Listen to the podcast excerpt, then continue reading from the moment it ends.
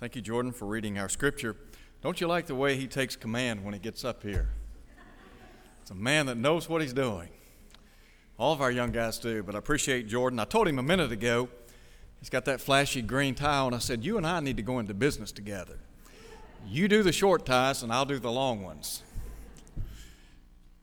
But we're glad that you're here tonight. We're thankful for your presence. We're going to be looking at 1 John chapter 5, verses 14 and 15. As we think about the subject of prayer, the songs that we have been singing thus far have reminded us of the blessings associated with prayer. I want to, I want to begin tonight by just asking a very simple question Do you have confidence when you pray? A lot of folks believe in prayer, talk about prayer, spend time in prayer but sadly lack confidence in prayer. I think John in 1 John chapter 5 verses 14 and 15 reminds us that we can be confident. As a matter of fact, we ought to be confident when we go to God in prayer. Listen again to what John said beginning in verse 14. This is the confidence that we have in him that if we ask anything according to his will, he hears us.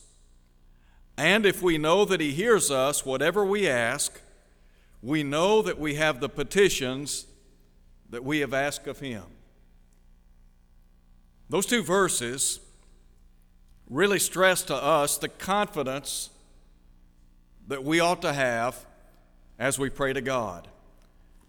Tonight, I want us to think for a moment or two about being confident in our prayer life. I want to begin by first calling attention to the place for prayer in life. There's a place for prayer in life. As a matter of fact, for many of us, it would be difficult to get through the day, the week, the month, or the year for that matter, without prayer. Let me just spend a moment or two and talk about the privilege associated with prayer. There are a lot of great spiritual blessings that we enjoy in Christ. As a matter of fact, in Ephesians chapter 1 verse 3, Paul said that God has blessed us with every spiritual blessing in the heavenly places in Christ. When we become a Christian, there are a number of blessings afforded us. And we could talk about the fact that we know our sins are forgiven, that we have pardon from God. And as Paul would say in Philippians chapter 4, we have peace with God. There is the presence of God. There are all of these great blessings that we, that we enjoy in Christ. But one of the greatest blessings is prayer. To know that God listens to our prayers and that He answers those prayers. Peter said in 1 Peter chapter 3 at verse 12. The eyes of the Lord are over the righteous, and his ears are open unto their prayers.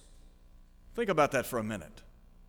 God listens attentively to every syllable of our prayers.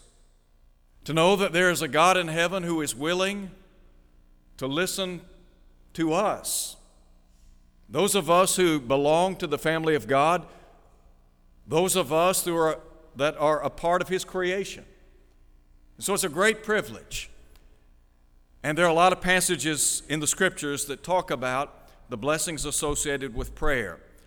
But I think we need to see it as a great privilege, and we ought to be grateful for that privilege. As a matter of fact, in Philippians chapter 4, when Paul said, In nothing be anxious, but in everything with prayer and supplication, and thanksgiving. Let your requests be made known unto God. In that context, of course, he's talking about going before the throne of God, releasing our anxieties, but he made the notation there that we ought to be thankful. One of the things we ought to be thankful for is the privilege of prayer.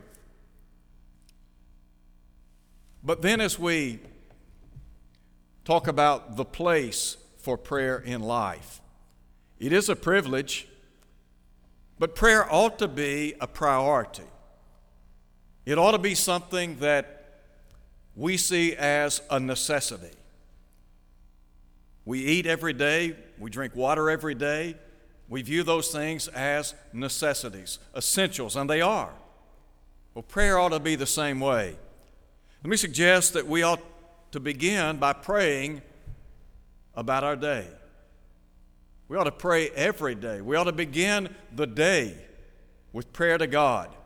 Do you remember in Mark chapter 1, verse 35, the Bible talks about Jesus rising early in the morning and going out and finding a solitary place. And Mark said, and there he prayed to God. There are not many days that we face in life that shouldn't be accompanied by prayer. You think about all the things that you face during the day. And there are times and needs that arise throughout the day that call for prayer, don't they? And so Jesus is a great example. When I think about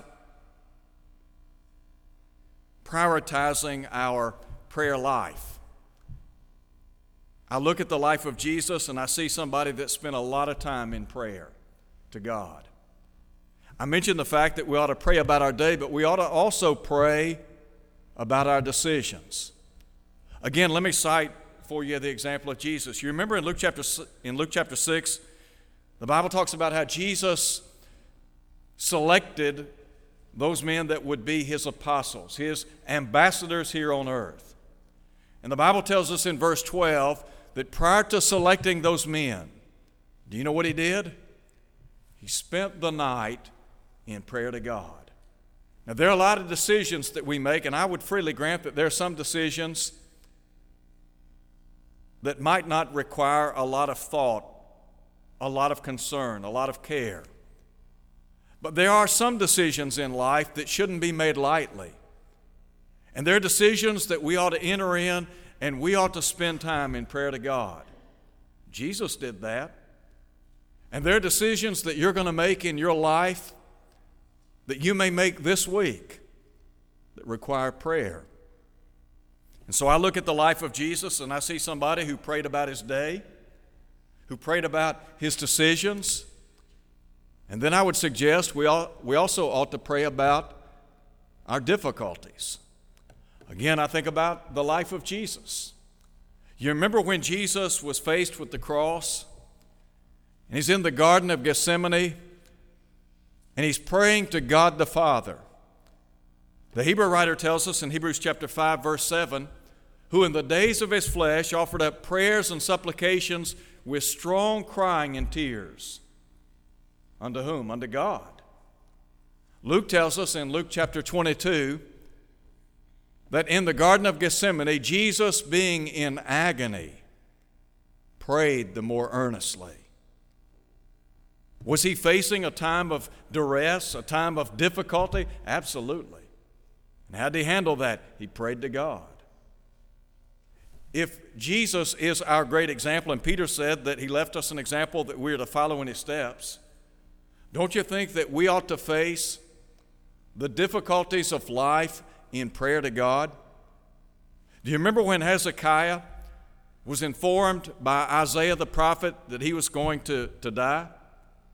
In Isaiah chapter 38, 2 Kings chapter 20, the Bible says that when he heard those words, immediately he turned his face to the wall and prayed to God.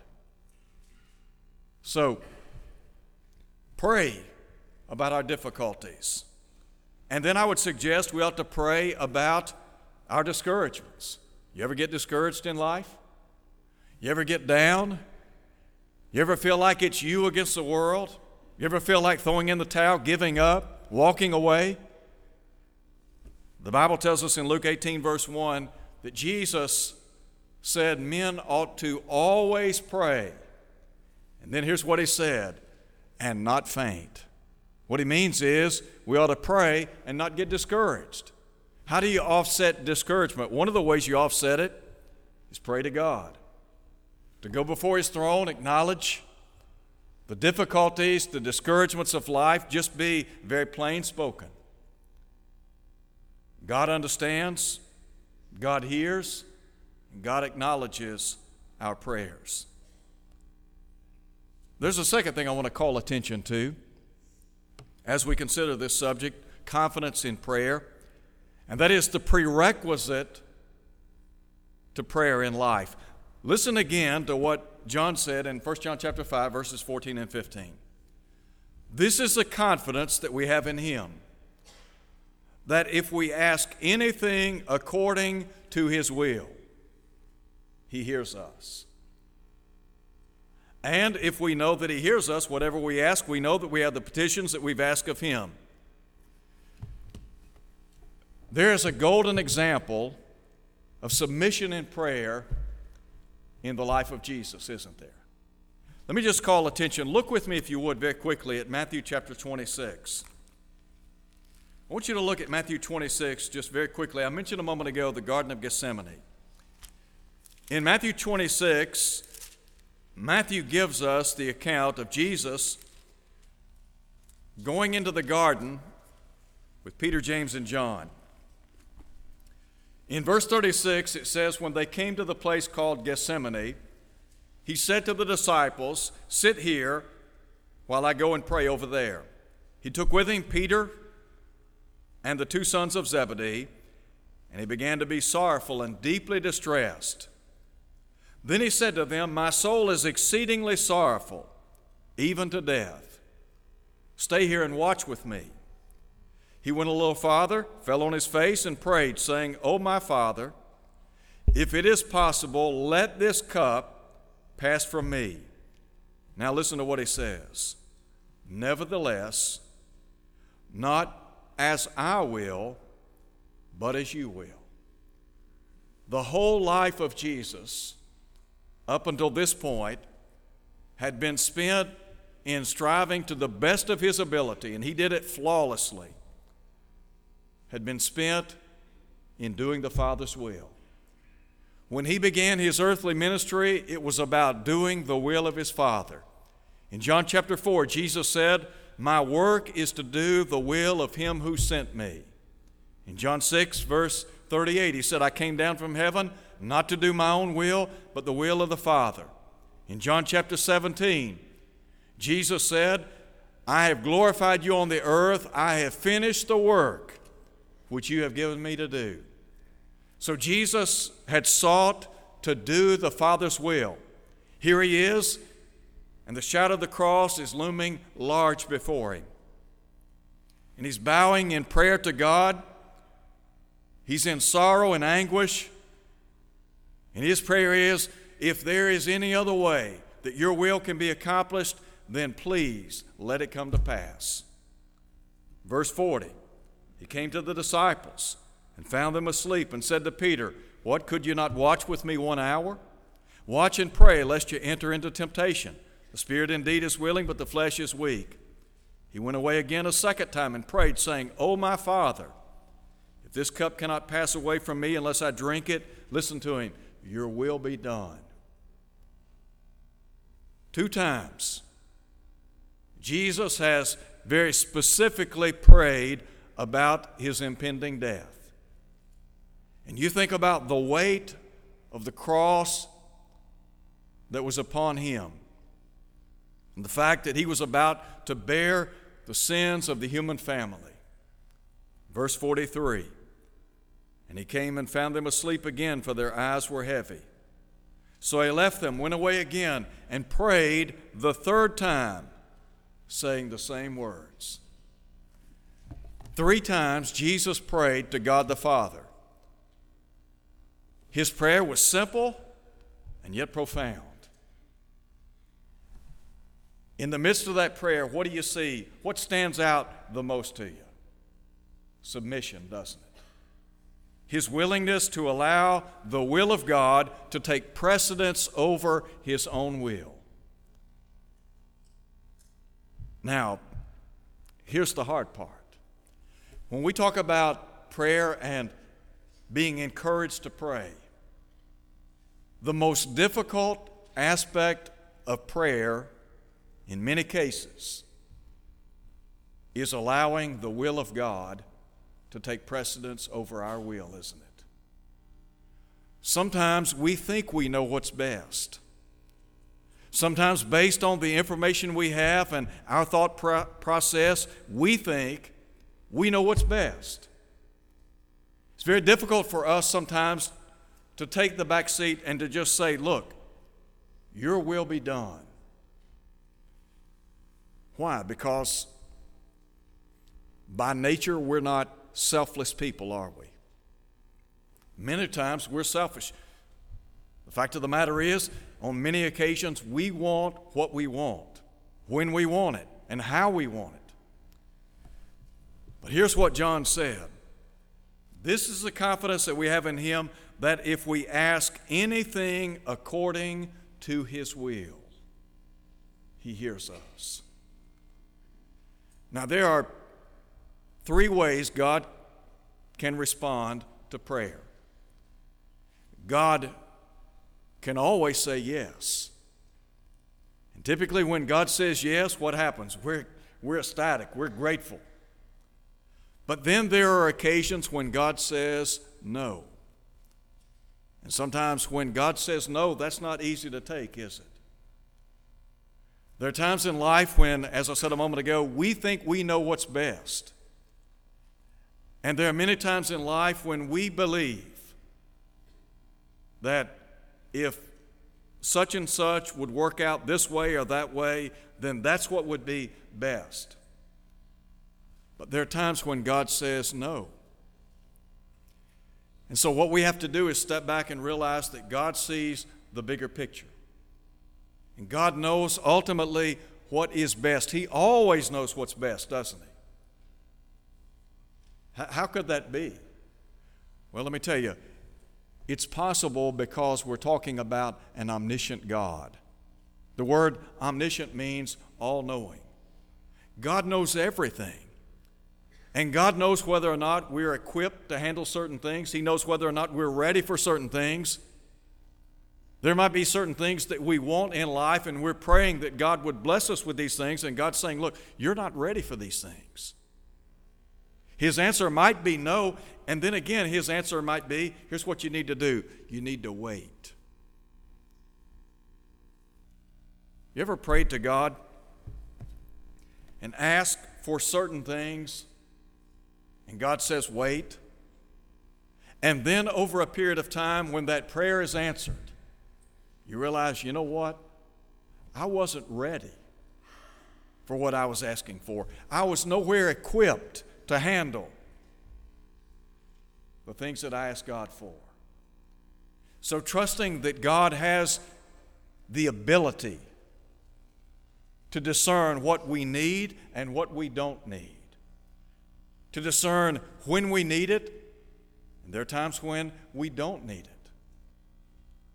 And quite frankly, there are occasions in life when there are things that we may want and God says no, and God never says yes. But it's learning to accept His will. Again, sometimes the most difficult thing to do is to say, you know what? It's not about me, it's not about my will, it's about your will. And allowing your will to come to pass. So, the prerequisite to prayer. There's a third thing I want to share with you. It has to do with the provisions of prayer. I said just a moment ago that prayer is a tremendous privilege. And Peter tells us how privileged we are to know that God in heaven listens to our prayers and that He answers those prayers. But I want you to think about this. First of all, we have the assurance that God hears our prayers, doesn't he? That's what John said. Listen again to what he said. This is the confidence that we have in him that if we ask anything according to his will, here's what he said He hears us. And if we know that he hears us, whatever we ask, we know that we have the petitions that we have asked of him. Two times, two verses, John said, Look, God hears us, doesn't he? It's a great blessing. Peter said, again, the eyes of the Lord over the righteous, his ears are open to their prayers. So God listens to our prayers. Here's something to think about God is attentive to our prayers. We need to understand that God wants, and I, I, would stress this God wants us to pray to Him. He desires our prayers, He covets them, He delights in them. As a matter of fact, Solomon said, The prayer of the upright is His delight. That's found in Proverbs chapter 15, verse 8. Now you think about here you are praying in Olive Branch, Mississippi, to a God that created the heavens and the earth. And here is God in heaven who is omniscient, omnipotent, omnipresent, and God delights to hear from you. What's that say? It says that in the eyes of God, you are significant.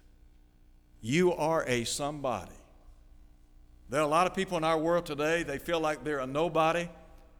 And they have this idea that nobody cares about them and nobody thinks anything about them and nobody ever wants to hear from them. Well, let me tell you what, if you're a child of God, God wants to hear from you. And God delights in hearing from you. He wants to hear from us. As a parent, do you want to hear from your children? Can you imagine a parent never wanting to hear from their children? I think about our graduates, 10 graduates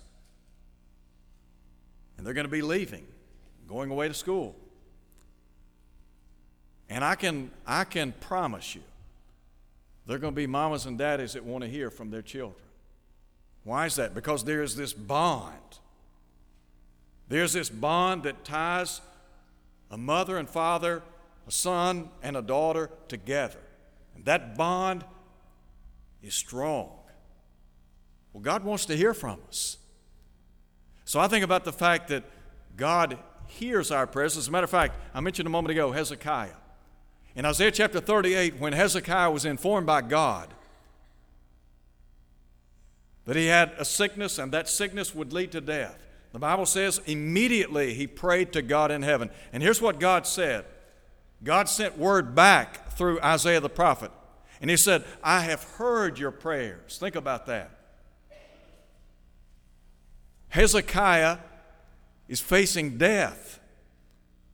And God said, Look, I've heard your prayers and I have seen your tears.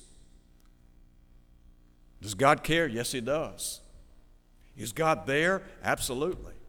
So, yes, He hears our prayers, and then, secondly, God helps us through prayer, doesn't He? In Hebrews chapter 4, in verse 16, the Hebrew writer said, Let us therefore draw boldly under the throne of grace, that we may receive mercy and find grace to help in time of need. I would encourage you to look at that word boldly in Hebrews 4:16. It carries with it the idea of approaching the throne of God with confidence, with assurance. Some translations might say approaching the throne of God fearlessly what, what's the writer saying? He's saying that when we stand before the throne of God, we ought to have absolute confidence that we're standing in the presence of a God in heaven that has the ability to come to our aid. Remember what he said? That you may receive mercy and find grace to help in time of need. You ever face times of need in life? You ever get to a point and you think, I don't know who I can call? I, don't know who to talk to. I don't know where to turn. I don't know what to do. Could I suggest there is someone you can turn to? And that someone is God in heaven. The psalmist said, I will lift up mine eyes to the hills. He asked this question From whence comes my help? And he said, My help comes from the Lord, who made the heavens and the earth. You know what he's saying? He's saying, Look, if God in heaven had the ability, the power to create the heavens and the earth, then surely he can help me. And I think that's, that's the picture. And we need to understand that God has the ability to help us. I mentioned a moment ago the parent child relationship. If your children have a problem as a parent, do you want them to come to you? If your son or daughter has a problem and that problem has overwhelmed them and they don't know what to do, they don't know where to turn, they don't know how to, how to resolve this problem, would you want them to come to you? Would you want them to have enough confidence in you to sit down and say, Look, here's, here's, here's the problem. I don't know what to do, but I trust you. Would you want them to do that? Listen, as a parent, we want to help our children. We want to hear from them, and we, we will do our dead level best to help them, won't we? Now, you think about God in heaven. And God in heaven has the ability to hear every prayer. And He is our Father, isn't He? And we're His children. So, just like an earthly parent wants to hear from his children or her children so that they can help, God in heaven is saying, Look, you're my child. I want to hear from you, I want to help you. Turn very quickly to Matthew chapter 7. I want to close looking at Matthew 7 just very quickly. I want you to see something here because I think it's very important. Sometimes we read passages of Scripture and we blow through them and never really pause to think about the significance of what is being said. In verse 7 of Matthew 7, Jesus said, Ask and it will be given to you, seek and you will find, knock and it will be opened to you. Everyone who asks receives, and he who seeks finds. To him who knocks, it'll be opened. Then he asked this question What man is there among you who, if his son asks for bread, will give him a stone? If he asks for a fish, will give him a serpent? Now listen to him in verse 11. If you then, being evil, know how to give good gifts to your children, now listen how much more will your Father who is in heaven give good things to those who ask him? Is God equipped to help? Will he help? You better believe it. You better believe there is a God in heaven who will help you. We just need to trust him. One thing that I should have mentioned a moment ago and I didn't. When we, when we talk about the priority of prayer, I did mention Hezekiah. And I was talking about some things that we ought to pray about. It just occurred to me that we ought to pray about death and dying. I know there are a lot of people in the world, they don't want to hear about death and they don't want to hear about dying. And, and look, I get it. No one likes to be confronted with his or her mortality. This afternoon, when we visited with Stu and his mother, and his mother is, for all intents and purposes, in her final hours. And we talked about talked about some of the things that they had been through together. And of course, in his mind, his question is, have I done everything that I need to do? Have I have I done enough? And the answer to that's yes. But you know, there's a time and place for prayer when facing death. And as a child of God, we have the opportunity to pray that we'll have a peaceful hour to pass from this life. And so when we when well before we left today, you know what we prayed? Sister Tutta would have a peaceful hour to pass from this life. That's the beauty of prayer. And I believe God will answer those prayers. So if you're here tonight and you're not a Christian, and prayer is not a part of your life, I want to encourage you to come to Christ, who will bless you with all spiritual blessings, one of which is prayer. Here's what you need to do hear the gospel and believe it with all your heart. Believe that Jesus is the Son of God, John 8 24. Be willing to turn from a life of sin through repentance, Luke 13 3. Confess the name of Jesus before others, Matthew 10 32. Be baptized into Christ so that all your sins can be washed away, Acts 22 16. And then be faithful. And the assurance is the crown of life, Revelation 2 10. If you're here tonight and you're not what you ought to be, and I might just add this It may be the case that you don't have sin in your life and you don't need to be restored or anything like that, but you just need the prayers of the church.